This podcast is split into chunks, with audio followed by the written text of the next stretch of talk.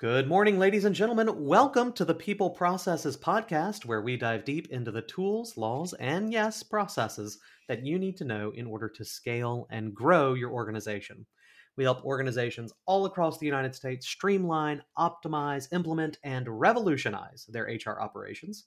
We've helped hundreds of companies and thousands of H R leaders across the world get their people processes right. Today, we are interviewing Bill Coletti. We are so excited to have him on. He is a reputation management, crisis communications, and professional development expert. He's been the Wall Street Journal Risk and Compliance panelist. He's a best-selling author of Critical Moments: The New Mindset of Reputation Management. And he has worked, uh, been on the senior counsel in crisis management, corporate communications, and reputation defense to a ton of clients such as A T and T, Target, American Airlines, Home Depot, Xerox, Nuclear Energy Institute, Cargill, and major universities, just tons of them. And I can't wait to get his insight and plans into how we can react to this uh, just crazy time. Before we go too deep, though, I want to ask you to please subscribe to our podcast. You can find us on iTunes, Google Podcast, Spotify, Stitcher, any podcatcher of your choice. You can also subscribe at people processes dot com, which will give you exclusive subscriber-only content. Now, Bill, thank you for coming on the show. I'm so excited to have you. Rami, I am, I'm looking forward to a good conversation and providing some uh, help to folks as they try to navigate through this unprecedented time we're in. Yeah. And and we're going to, it's going to be a free flowing conversation for you longtime listeners. We're going to skip things like your worst moment in your business career. And we're just going to deal with what Bill can, what value Bill can give us for our listeners. So Bill, give a quick, quick rundown of how you got to where you are, where you're kind of a point man on crisis management. So started my career doing political campaigns. I did politics for the, ever since I graduated in, my, in college and beyond. Um, did that for the first half of my career, then went to a large public affairs issues management agency. And then we were acquired by a large global public relations firm, and I ran their global crisis practice. And then about five years ago, went out on my own and started our firm Kith, uh, about, uh, as I said, about five, five and a half years ago. Outstanding. So for so for the last five and a half years, you've been working under your own own shingle, working with people to try and manage these sorts of public relations issues. Exactly. Just really trying to do it. And the word Kith is meaningful to us is, is that there, if you're not familiar with it, there's a phrase from literature called, I'm going home to visit my Kith and my kin. And your mm-hmm. kin and your family and your Kith, we subscribe to be kind of your original friends that taught you sophisticated habits. So your family teaches you things about making you who you are, but it's your friends, your high school friends, your college buddies.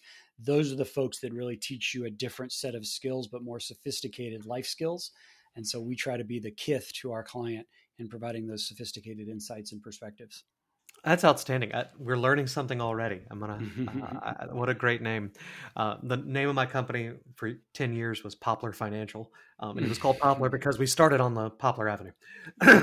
and uh, when I, yeah, yeah, and when I started my company, it was still pretty new after nine eleven, and and Rami Alijil, the uh, uh, insurance agency, d- just didn't seem like it would fit very well down here in the Deep South. So, uh, but yes, we recently changed to People Processes to say what it is we do. We help it, those and it works perfectly. Yeah.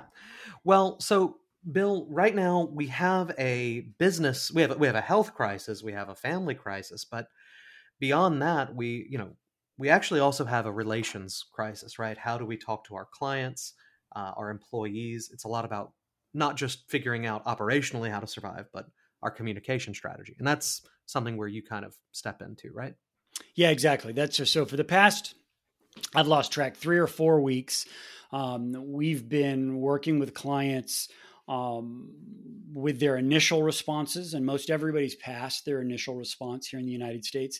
Um, and we're now in this sort of really mushy middle section, and we don't, and, and really spend a lot of time on, on talking to companies, people, talking to their stakeholders. So we're in this unknown period of time in the middle, but we're starting actually doing a lot of work on, on planning about what is coming back look like, and how do we actually do that in a smart, rational, um, but also well-reasoned way. That's what I want to focus on this interview, uh, because I think by the time this airs, if we're lucky, that's what companies will be considering. If we're not, go ahead and take notes. Maybe it'll be another month after the episode airs to give you some good ideas. Before we do, though, what should be the guide? What's the, the the the framework around a response strategy? If we have any listeners who are, maybe they're in that mushy time. They've already told everybody, look, we're still open, or look, we're not open. Um, while they're monitoring events, let's say this comes out and we're still all in lockdown. It's, you know, we've got no end in sight. What should they be doing on a daily or weekly basis to to guide their decision making? Awesome. You know, most all of us that do crisis communications, our first instinct is external or media relations. That's most right. of us that do this. That's what we think about. All of us have become internal communications or people communicators um, very, very quickly. I've always sort of viewed it as a very, very holistically. So I think in this mushy middle, which if we're all, it's really, quite frankly, it's not about the media. It is much more about employees and te- and your team. Two main things are that, that we that we focus on. One is A B C, always be communicating. We think that companies need to tell their story to their employees and bring them on a journey, because if they are doing layoffs, considering layoffs, considering furloughs, whatever the smart things that you advise your clients on, all those various permutations, mm-hmm. we don't know the answers to the, when you and I are recording this, we don't know exactly how long this is going to pl- play out. So cash reserves are at different places for different companies. I know some of your clients, as soon as last week, were letting people go, laying people off. There are some that are holding on to rainy day funds and cash. You got to take people on a journey. So A B C, always be communicating. That's the challenge in the mushy middle. The second thing is listen. Your teams, it is my fundamental belief, your teams, if we create venues for listening, the way we can manage those expectations is by understanding those expectations. And so if we listen to our teams, get leaders, people managers, wherever they are in the org chart, use video, use Zoom, use teleconferencing, just check in with the messages that you're communicating, since you're always, always be communicating, you're learning, listening, and then that helps shape your next statement. So it is very much a continuous cycle.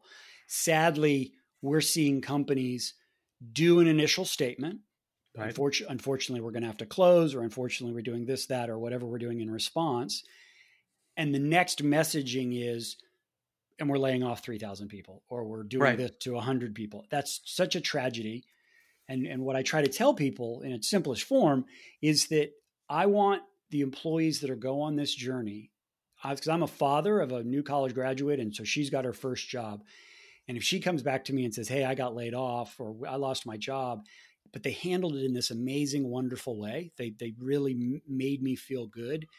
If we can do that, and and if we can treat everybody the way I want my daughter treated, if they get, if she gets laid off, that's, I think, a success. And the way you do that is listening and always be communicating. And so you're, to kind of take that to a slightly more concrete level, you're, are you a promoter of basically almost radical transparency? So when you're thinking about the communication to give, to give that journey, you almost have to explain the, it's more, so you mentioned, all right, we, we got to close our retail locations. Uh, that's that's communication one. Communication two, four days later. And by the way, all those people at the retail locations, you're all laid off. Here's your termination documents. Talk to the unemployment company. Um, here's how you file unemployment, right? Yep. Um, you're recommending a step in between, um, or or more communication along the way that that provides a, a ramp to that? Is that kind of, am I hearing that right?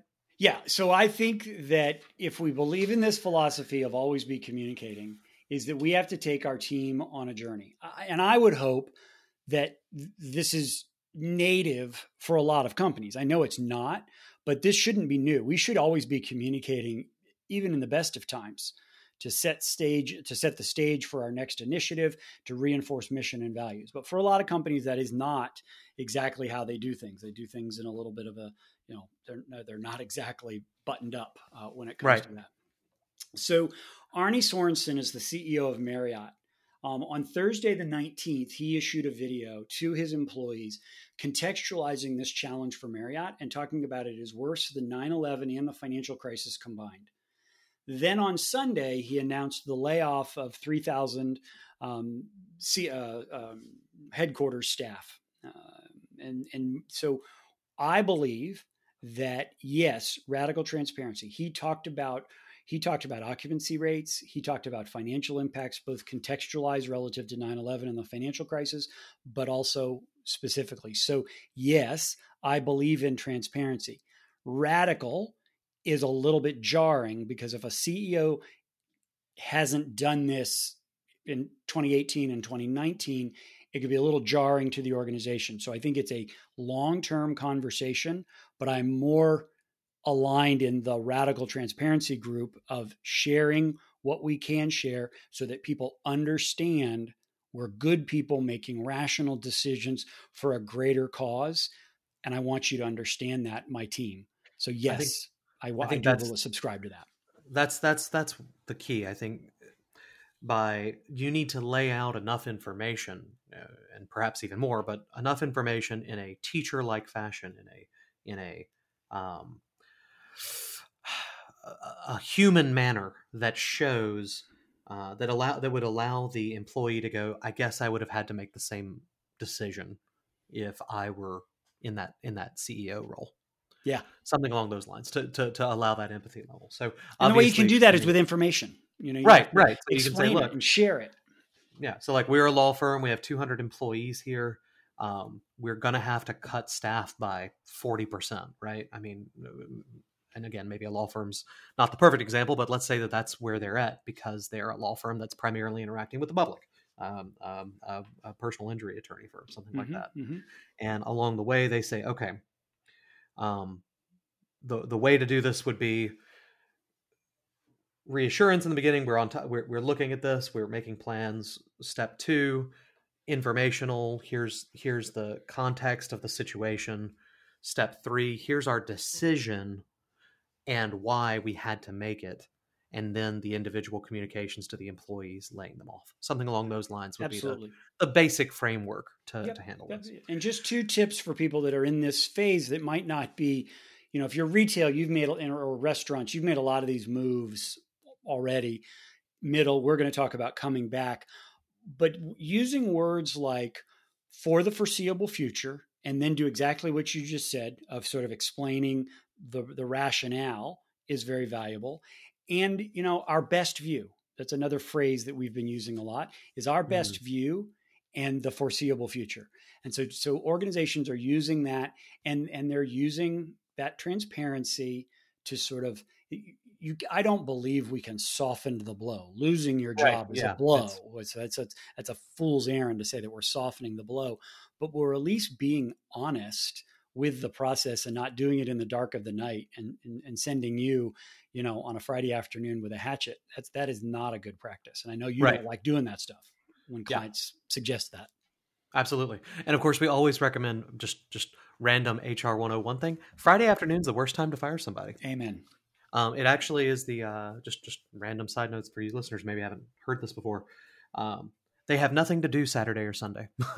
um, if you can terminate someone any other day of the week, preferably the earlier in the week better, um, they can get their unemployment filings. They can start looking for another job. They can make business contacts. This may not apply necessarily during the COVID crisis, but as a rule, um, while you think Friday afternoon, get them out, don't, uh, you know, they won't in- infect other employees. If you need to ever do a one-off uh, termination, earlier in the week allows you to control the narrative a lot more. The next day, your employees are going to talk to one another. They're going to talk to you. You're going to be there in the office. Makes a much better sense. Friday afternoon, very, very rarely the right choice for layoffs. And I think that last point you just made is what particularly relevant in, in a COVID scenario. Right. Is, is I'm going to be there. And if I have to do this as a leader or you have to do it as a leader and or whatever, I want to be present and be, be like, man, this sucks. I get it that this sucks. I'm, I'm sorry. But this is just where we are. I want right. to be the leader that's present, and I don't want to. I don't want you to do it for me. Right, and and have them hanging out, you know, calling each other or or, or, or slacking on Saturday and Sunday to shape that narrative. Much totally. better to be there or available. So and if you, stuff. if we're, if we're all right. So let's say we're it's two weeks from now. Everyone who's done layoffs is who who at least have done their first round if needed. Um, if they if they haven't made that decision yet, they're looking at it. They go, look, we got another thirty days of runway for cash reserve, something like that. What would be their, let's say that they're just, you know, a good example of this. We have um, um, a couple of, of firms that are in the more um, consulting space, C P As, um, corporate attorneys, those kind of things. A payroll company is a great example too. It's like, yeah. We're not hit by the front, but if thirty percent of our clients are shutting down, now we're that second wave, right? Mm-hmm. So what would be your kind of recommendation for the holding pattern? The, we don't know what's going to happen. We got thirty more days here. Do we start communicating and saying, look, guys, if things don't turn around, we're going to have to make some hard choices. Uh, hey, we need to do salary reductions to give us a longer runway. Like, where would you, how, how often would you recommend communicate? I mean, always, but do you have any formal yeah, so I think I, about yeah. smaller size businesses? Yeah. yeah, I think every other day. I think this is every such a day. fast moving dynamic. It's every other day. In, in, a, in, the, in the concept of a broadcast, every other day. By the way, another point we should have, I should have made at the top end that we're advising all of our clients on is that when we think about communications, we have written and spoken are the basic tools that we have. Okay. I believe that memos and emails, written documents, are great for information and facts. Pick up your paycheck here, wash your hands every day. We're not going to be open on Thursday. The cafeteria is closed, four oh one k benefits, da, da, da, da. That's really good for written. If you're trying to share sentiment and care and concern, that is best done on a video. That is best done in a in a in a town hall Zoom meeting, something like that. I know we're not having many physical meetings right now, which is unfortunate. But I so I think you need to really think: is the message here that I'm trying to share a fact, a, a, a next step, or am I trying to share sentiment or care or concern? And so choose your medium uh, most most appropriately. Really good point. We talk about that a lot in our people processes broadly around communicating value, not just in anything that is that is beyond pure, you know, sometimes you need a chart. I get it. Mm-hmm. You need a piece of yeah. paper or a digital version. But if you're trying to communicate value, so this mm-hmm. would be explaining why your four oh one k is important, your your benefits, why you made the decisions around them, how valuable they are. You will find that video as a communication medium is significantly more powerful than any pretty document and yep. incomparable to a to a black and white memo. And then just I let me just add, what we're doing for right now with clients is they're doing a video to their employees. They're explaining this journey. They did the initial announcement. They're in the mushy middle right now. We're then taking, we're recording that, saving it, sharing it. And then we're turning, pulling a really quick transcript, copy editing in it. And you now have the, the, the memo to support right. the video. So you, right. so you get a twofer, not, not a radical idea, but it's been, been, been useful for people that haven't done it previously. Absolutely. And, you know, those of us in, in kind of the more external outreach world, we understand the idea of making a video, which turns into a podcast, which turns into a transcript, which turns into a blog post, blah, blah, blah. Right. Uh, but for it can it can apply for internal communications as well. Start with a video interview style or a town hall. Have someone taking notes. Turn that into your written communication. Very yeah. good. Hey, Rami, let me ask you a quick question, just because I'm, sure. I'm we're working with this on our clients. C E O, senior leader says, "Sure, I get it, but I'm not the C E O of Marriott, and I'm certainly not, you know, Jack Welch from G E, or I'm I'm not mm-hmm. Bill Gates. I'm not really good in that venue. What do I do? How do I manage it?" I've, I've got a, I've got a response, but I'm just curious your reaction when a leader says, "I get it. I don't want to be on video. I don't. I'd rather I stink in that venue." Well, I'll I'll tell you this. My textbook response is: it's better to hear from the leader. Uh, you are the leader, and that's the thing. Having said that, a couple of my clients, I've spoke, I've I, I know them well enough to know. No, they're right. um, And so what I will say is if you've been in business a while, you have a communicator. Normally that's an H R person.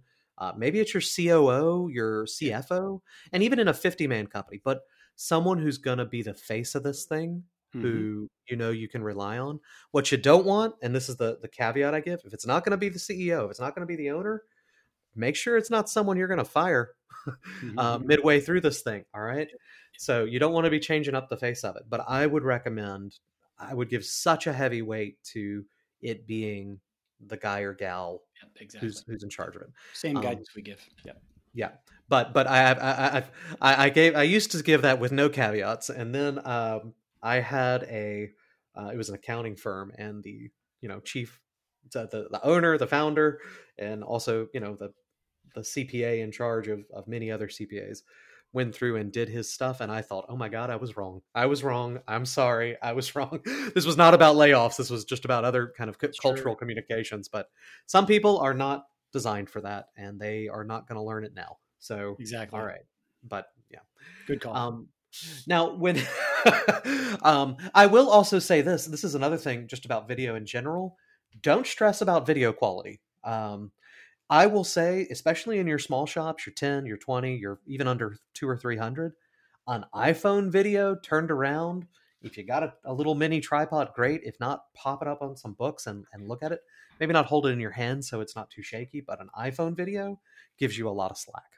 Absolutely. Um, and it's if you're gonna, real. It's authentic. It feels right. And no one is gonna to want you to edit out every um. You just don't have to worry about it. If you are a polished video production kind of place that does this all the time, you've probably already handled it. But for those of you who are making your first kind of video communication to drop at the top of an email that's going out to everybody, please don't stress about mics and video. Take your iPhone out, prop it up, hit the record button, do one long take, and then do it again. Absolutely. And use the second one. Perfect. So let's say... Um, we're past the city shutdown level. We've decided, all right, look, for whatever reason, either the virus has died down or the government has taken a different tack and said, you know what we need to do? We need to get everybody sick real fast. I don't know. I don't know what, mm-hmm. for whatever reason, but here it is two or three weeks out and it's time to reopen. And let's use the example of a, someone who was super hard hit for this. If you were, a, if you had a rough month, but you're, you've been like our company is going to be staying in con. I mean, there's not, not expected to be any interruption to operations or any layoffs for us. Mm-hmm. But for many companies, um, there's been a huge disruption. So let's use the example of a haircutting salon. Mm-hmm. Maybe they had twenty, thirty, forty locations. They closed all the locations because no one's getting their haircut. They can't protect their employees during this thing. They just had to close, and they've laid off three hundred people and kept a skeleton staff in their admin office to, you know, answer phone calls from these people and help them file unemployment. How do they get the engine going back up? How do they, what are the steps and, and communication measures that they could take to come back from this better than before? Because I know there's an opportunity here somehow. No, absolutely. There is. So we'll come to the opportunity in a second. So what we're advising our clients is you got to look at this. So even pre that decision by that hair cutting salon or the, the, the twenty to forty outlet place. The, I do not believe in watching this both internationally as well as what's going on in the United States. I do not believe that there's going to be a global or United States lifeguard that's going to blow the whistle and say, it's okay to get back in the water. Mm. I think there is there, we are not going to have that. And in fact, I think we are going to have very spotty, mixed messaged um, government guidance from the C D C, from the White House, from the state and or your local government. Um, they're not going to want to take that responsibility. They're not going to want to take that responsibility. Right. So understanding that we're not going to have a lifeguard blow the whistle and say, get back in the pool. What it, the way we're advising our clients is it's this, this is dangerous on a podcast, but it's a visualization that we're trying to articulate. It's a Venn diagram is that you basically have science in the middle of the middle of the diagram, overlaying that is financial, social, and moral. And this is the way we're coaching our clients to think about this decision on how they come back.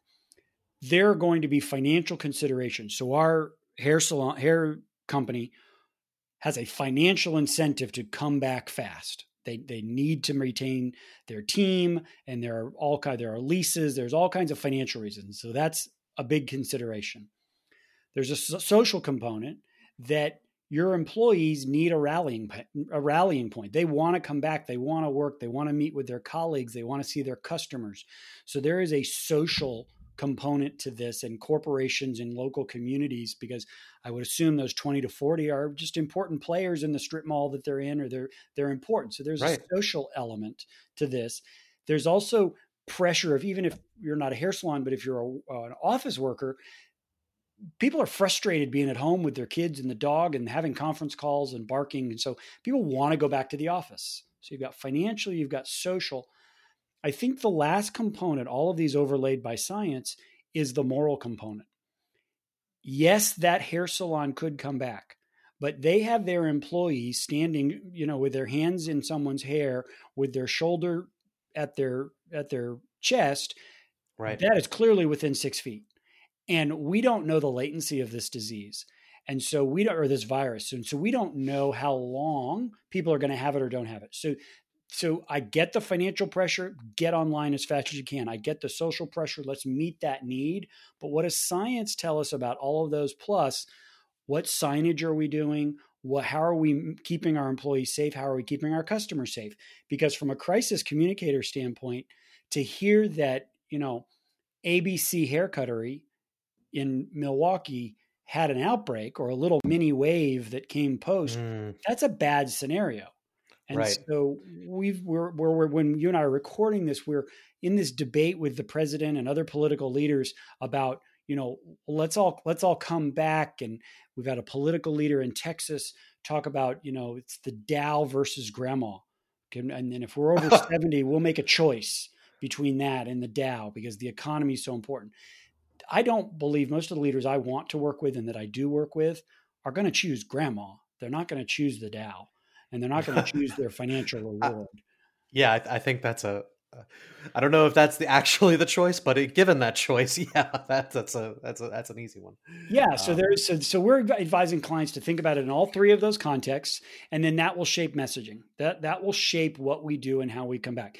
Financially, mm. you need to explain it. We're going to come back. We're only going to open ten stores, and then we're going to open our second ten, and so that's a financial consideration. Social, you know. Team meetings, bringing everybody up to speed. They're going to have to adjust childcare and all the things that they've already set up. Their kids may or may not be back in school, but you're requiring them to work. So there's a social component that requires messaging. And then this moral, additional signage, additional rules of engagement, all of those things need to be worked out. So if we think about it in that framework of science in the middle, financial, social, and moral, we think all of that will then lead to good messaging. If you've always been communicating, it just is a nice, natural segue in order right. to do that.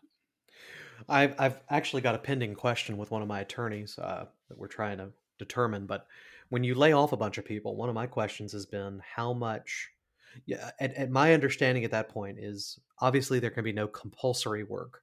Um, there no work at all, but no compulsory meetings, that kind of thing. Mm-hmm. But I would think, and this is a big part that I think I need to stress, communications to your terminated employees is going to be a key. So one thing that we've been putting on our termination checklist is gathering, obviously, verify contact information, but get a personal email address, guys. Um, you need to be able to remain in contact. And if you're going to be doing like an every other day blast internally, you need to continue to provide that information, I think, to those you've laid off. They're going to stay more in the loop and be more likely to be able to rejoin quickly. One hundred percent. We had furloughed employees. It's different. Like if you're if they're furloughed and you're still providing benefits and all these kind of things, obviously you can maintain their company email, those kind of things. But if you're doing a full layoff, um, you may want to make a separate list, however you want to do it. But they need to get your constant communications as well.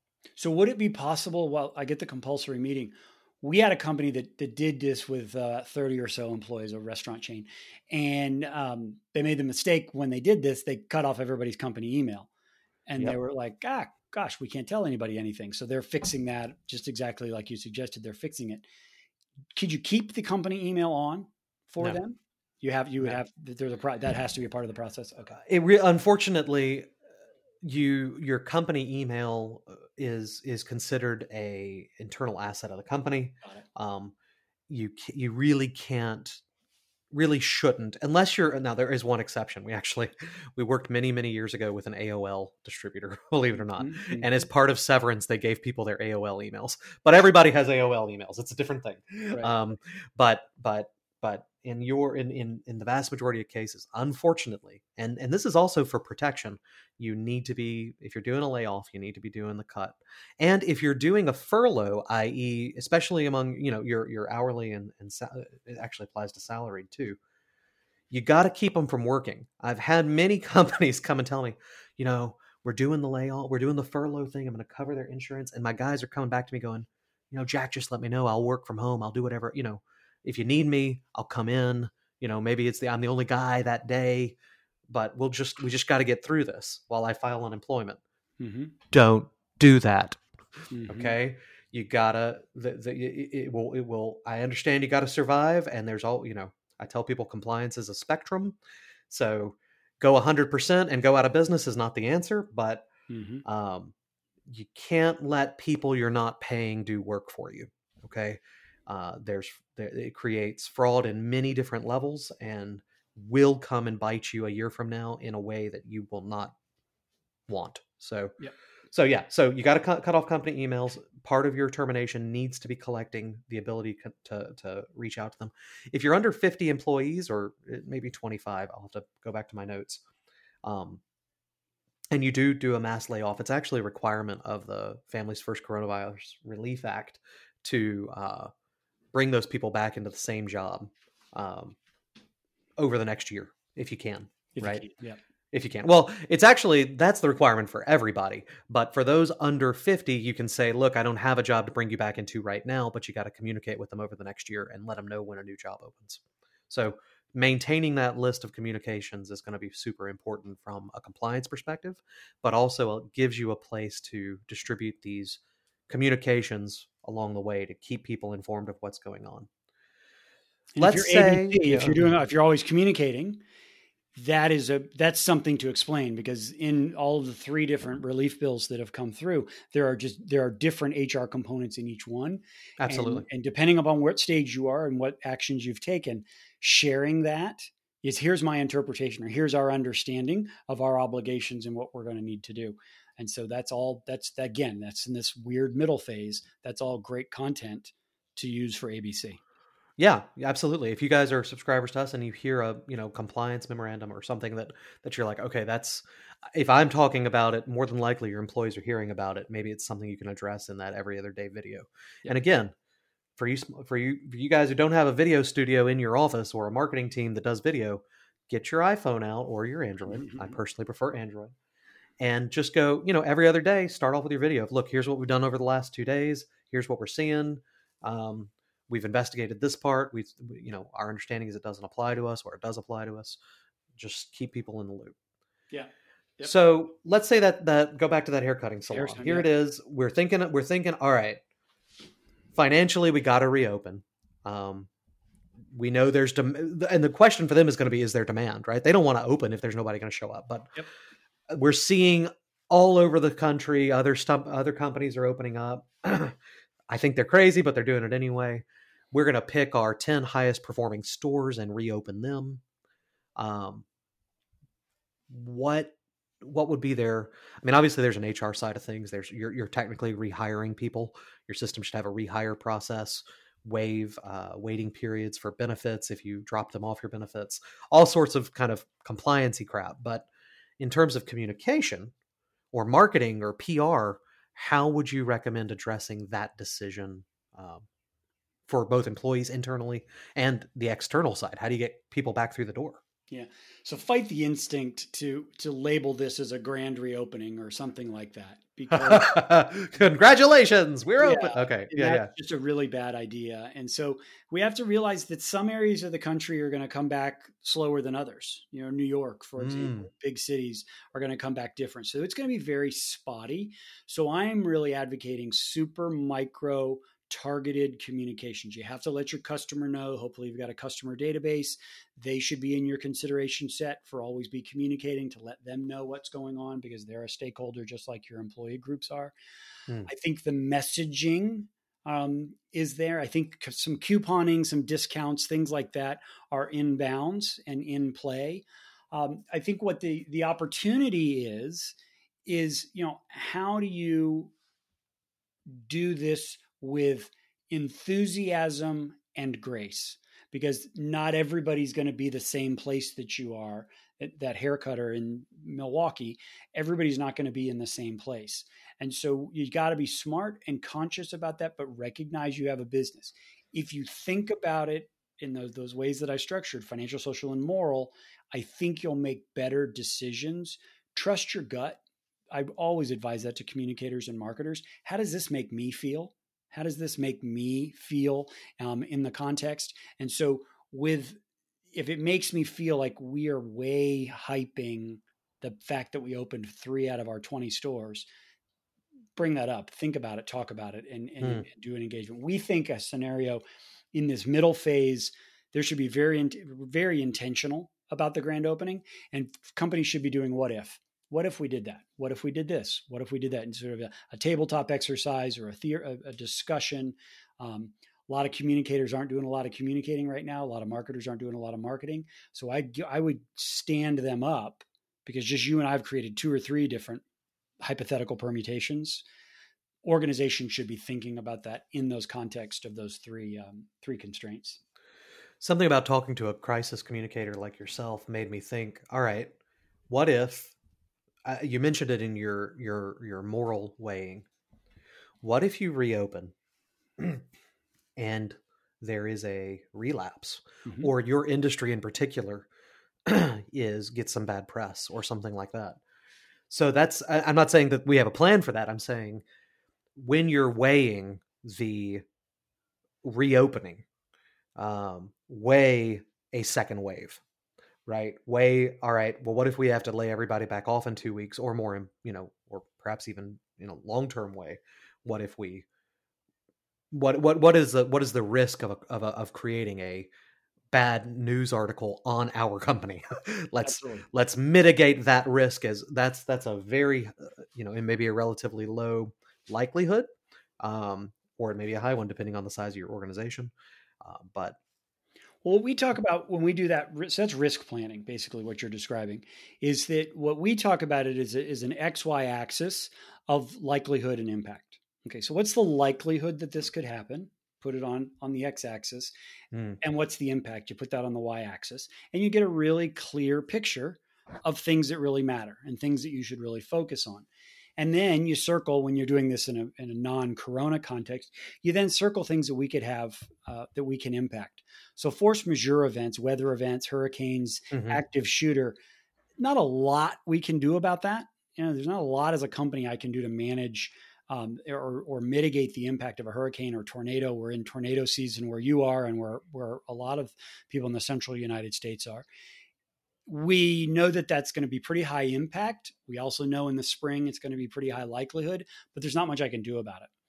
So we, so we go through that process. So similarly, as we just do the finite risks about reopening, what happens if we have to relay off? What happens if we have to scale back and we're twenty stores, we open ten, but we really got to dial that back to five? And then what happens if there's negative media coverage? What's our response? We think that there's always answers to that. And if you are financial, social, and moral, if you think about it in that context, there is rationale and explanation, and you won't make cavalier or dumb decisions um, if you think about it by doing what if what if scenarios right now. Right. Um, a couple of H R notes. Those people who you're doing these scenarios with, um, either they're your board, they're your advisory group that that are not employees, that are that are your friends, family, lawyers, whatever. Uh, but if they are employees, do recognize that is paid work. Uh, just a random hashtag compliance. That's great. Um, when you're When you mentioned, all right, a good storm or an active shooter or those kind of things, you cannot mitigate the likely, well, it's very difficult to mitigate the likelihood of it correct taking you offline or it occurring, but you can mitigate your um, likelihood of negative exposure mm-hmm. by basic, I mean, you'll see, and you see this in big companies all the time. Oh my God, I'm shocked to find there's sexual harassment at Starbucks. Luckily, we have, you know, we've been doing sexual harassment training every year on all employees, even though it doesn't seem particularly, um, it, you go, oh, well, that didn't stop anything. Well, it did stop the story that is not only is there sexual harassment, but there is, you've, you know, we had a, we had a competitor, I'm not going to mention them, years ago, uh, that went under because while they they had some they had crazy internal issues, uh, they had sex in the stairwells and parties where people were getting uh, roofied and just all kinds of crazy stuff.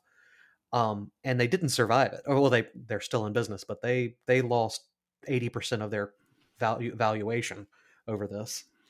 Um, and the real reason wasn't because in a Silicon Valley startup that's become a unicorn that's grown from five employees to sixteen hundred in two years, uh, these things aren't going to happen.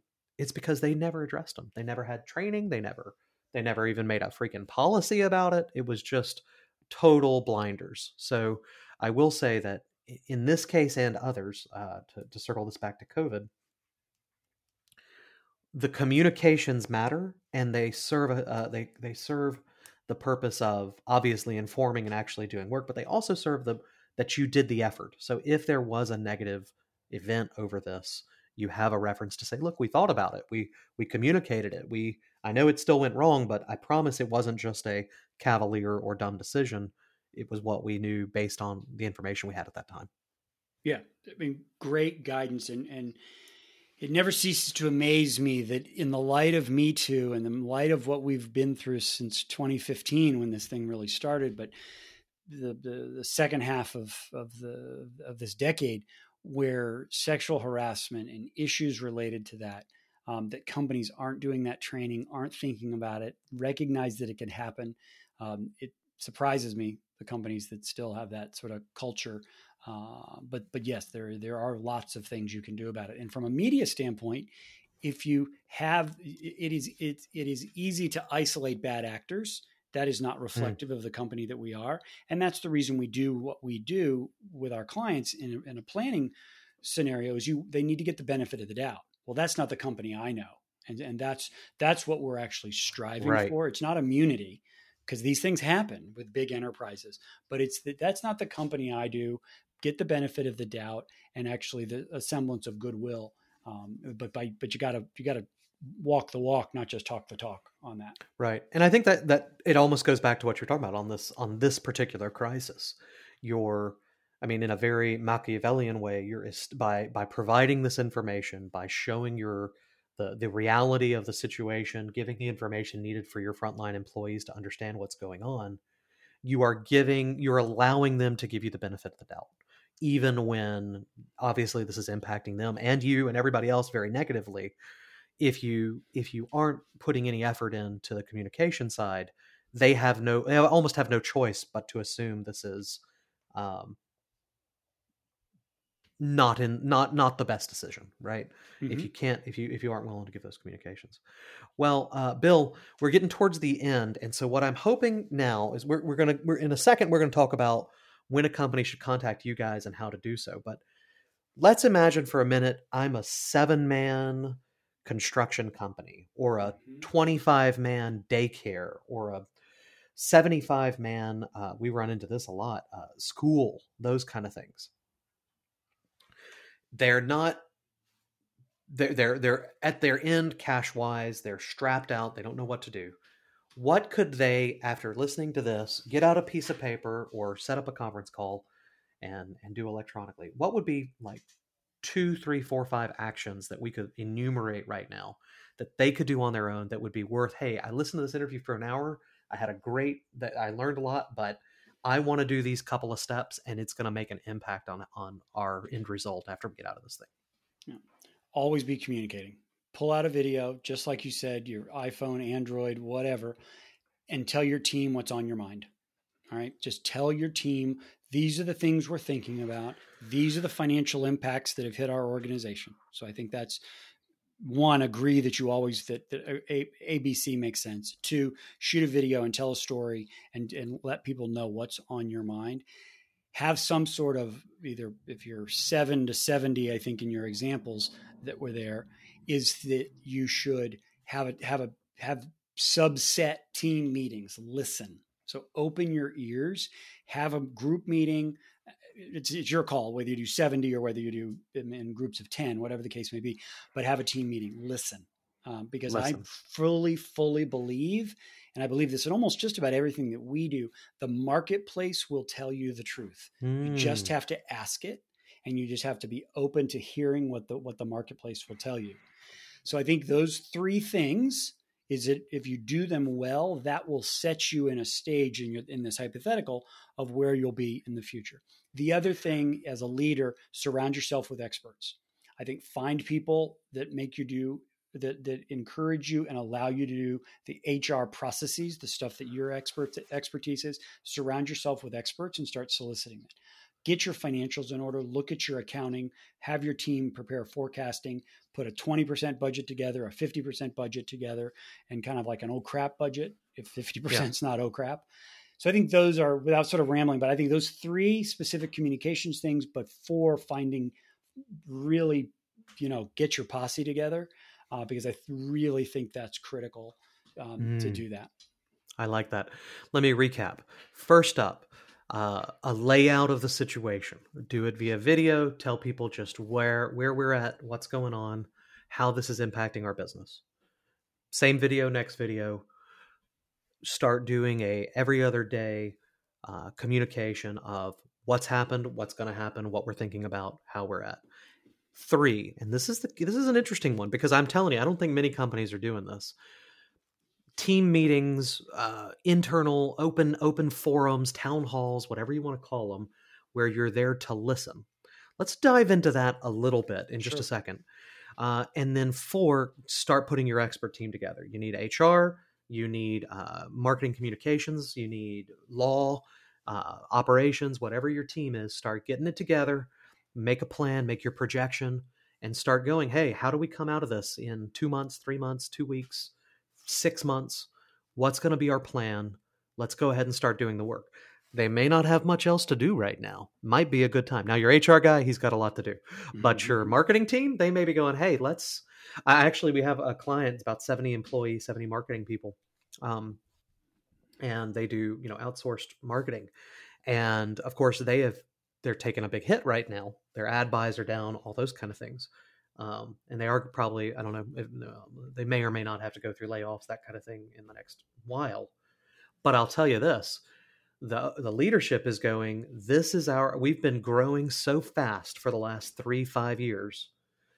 This is our opportunity to revise our internal operations and make explosive plans for our clients when they come back.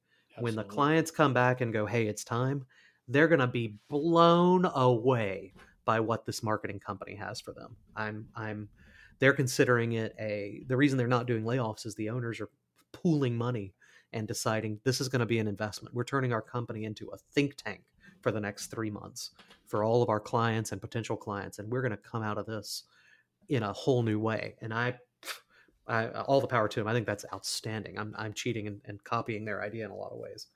Um, Yeah, Rami, one but, thing I would add just on that experts yeah. list, just to, and yeah. I know we'll follow up on the other point, but the experts list, you, you rattled off everything, a lot that are really important. Mental health and and and thinking mm. about your people's mental needs. Now, perhaps your H R, legal, communications folks might dabble in that or might have some resources.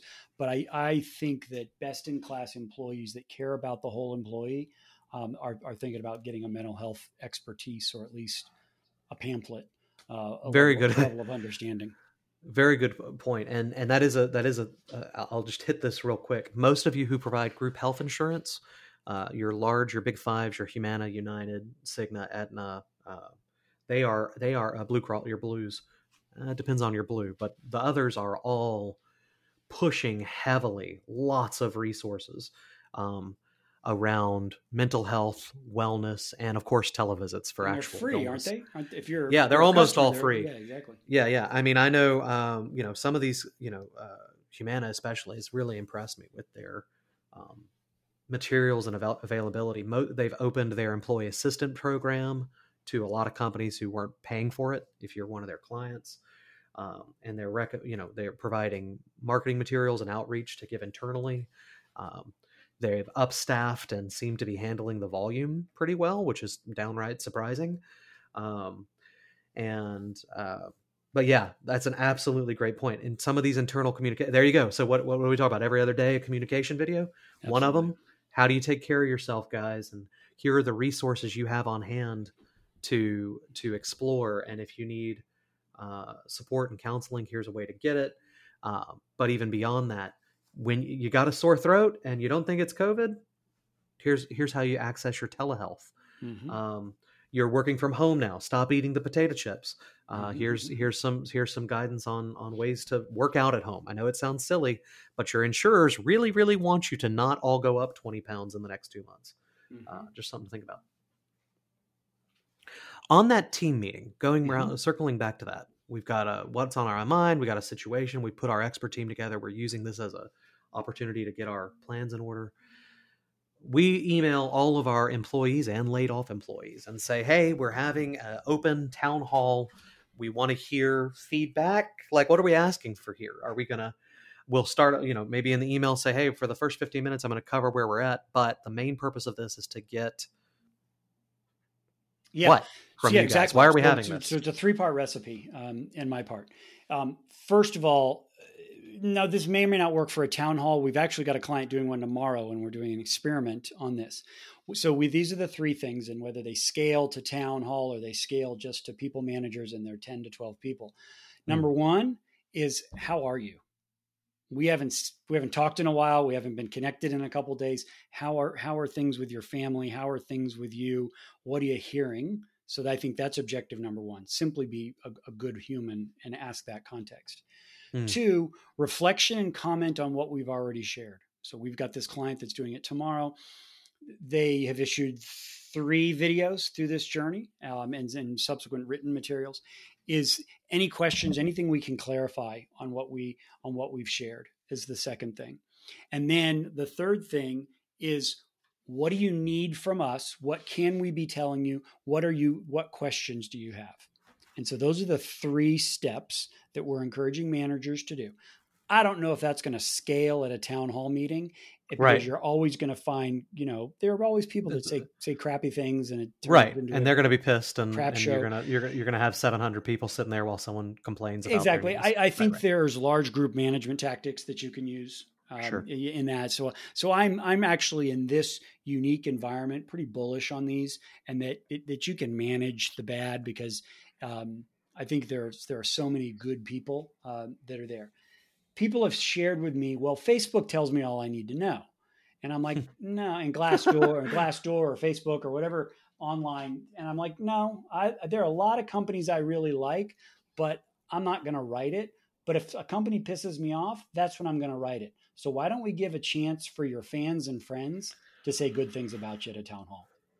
And so mm. that's, so that's, it's, it's a courage leap. And then, you know, we're, we're, it's, it's, I don't want to make up a statistic, but it's a small number, two out of ten of our clients are actually trying something like that, because there is the inherent risk, the things that you and I talked about. Right. But, but I, I think in this is a unique environment. Now's the time to, to, you know, to share. I think if I were talking to one of my clients and they were concerned about that, I would say start small. Totally. Um, go by store, go by, uh, start with your, start with your leadership team, mm-hmm. then have your leadership team do it with their direct mm-hmm. reports, mm-hmm. uh, break it out. And maybe along the way you find, hey, a big, big family meeting would be a, you know, big whole wide company meeting would be a good idea, but mm-hmm. baby steps. Um, No, this Baby is, you, don't need, you don't need to jump in the deep end. Absolutely. But I think even just, just laying that out, what what, we, what we're going to talk about, um, if we have a ten man company, God, guys, can we, so how are you guys? How are we doing? Um, any, any news you want to share? How's your family impacted? We did this yesterday. You know, we have uh, employees who's one of our employees, their husband, their mother, their father, and their brother have all been laid off. Mm-hmm. They are the only person, and they have kids, two kids. Mm-hmm. Um, they are the only person in their, you know, parental family group that has a job left. Mm-hmm. And it's like, we, we talked about that in a, in a, in a group, and, you know, we expressed our sympathies and moved on. And I find out later, you know, our employees are literally reaching out and being like, what does your brother do? You know, what do your parents do? How do we fit? You know, can we help? Turns out the mother is a baker. She had to shut, she, she worked at a bakery. There was, you know, one of our employees contacted me, and then another company, and they did a giant bakery order for her to do in her house. Right. So just getting that connection and tightness will be huge. Yep. Um, getting feedback on what you've done up till now. That's a great reason to do small groups to start with. Uh, figure out what, what the sentiment is, and then especially asking what questions are you getting, what can what can we help you with, will give you fodder for your future communications. That's the the most important question. I think that's great, and um, that's outstanding. Um, so let me let me we're we're wrapping up now, and we got to head out. But Bill, if someone's listening right now, and they go, God, I agree, but I don't know where to start. Um, and they're of a larger size. What is it? What is the size of company? What's going through their head? What situation are they in that they need to go to kith dot co, K I T H dot C O, and reach out to you on? Like, what, what, what is that person?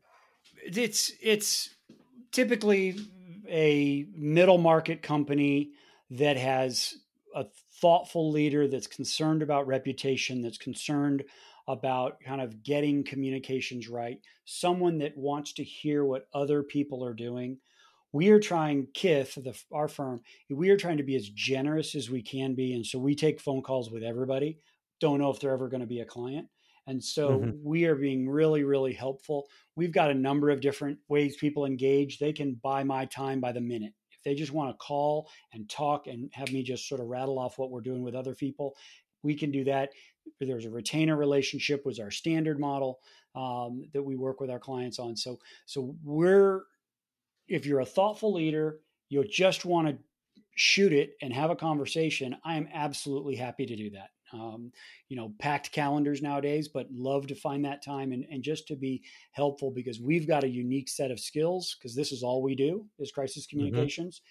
Mm-hmm. And we think now's the moment to share it as broadly as we can. So um, a little bit less about the who and a little bit more about the how. Call, and you can reach out to us. Our phone number's on the website, email, lots of LinkedIn, Twitter, different channels you can find us. But um, we're doing a lot of those conversations of simply being helpful, because we think that's important to what we do as a firm in, in this unique environment that we find ourselves. Outstanding. So if you guys want to reach out, you can find him at Kith, that's K I T H dot C O, no M. He's also on LinkedIn at N slash Bill Coletti. Links will be at people processes dot com. Also on Twitter at B Coletti. Uh, Bill, thank you so much for coming on, sharing your expertise with us. I think it's a, uh, you brought a ton of value. So thank you for coming on. Well, Rami, thank you. And thank you for what you're doing. I love your, if you haven't had a chance to check out his, uh, the one, two, three, and I think there's going to be subsequently more Q and A sessions. It's really fabulous stuff, because I think a lot of companies are, are making it up as we go along. And so any good inbound information is really valuable. Thank you so much, Bill. Have a great day. Cheers. Ladies and gentlemen, thank you for tuning in. My name is Rami Alijil. I'm the C E O of People Processes, and I hope you found this useful. I hope you learned something. It's time for you to go out there, have a great day, and get your work done.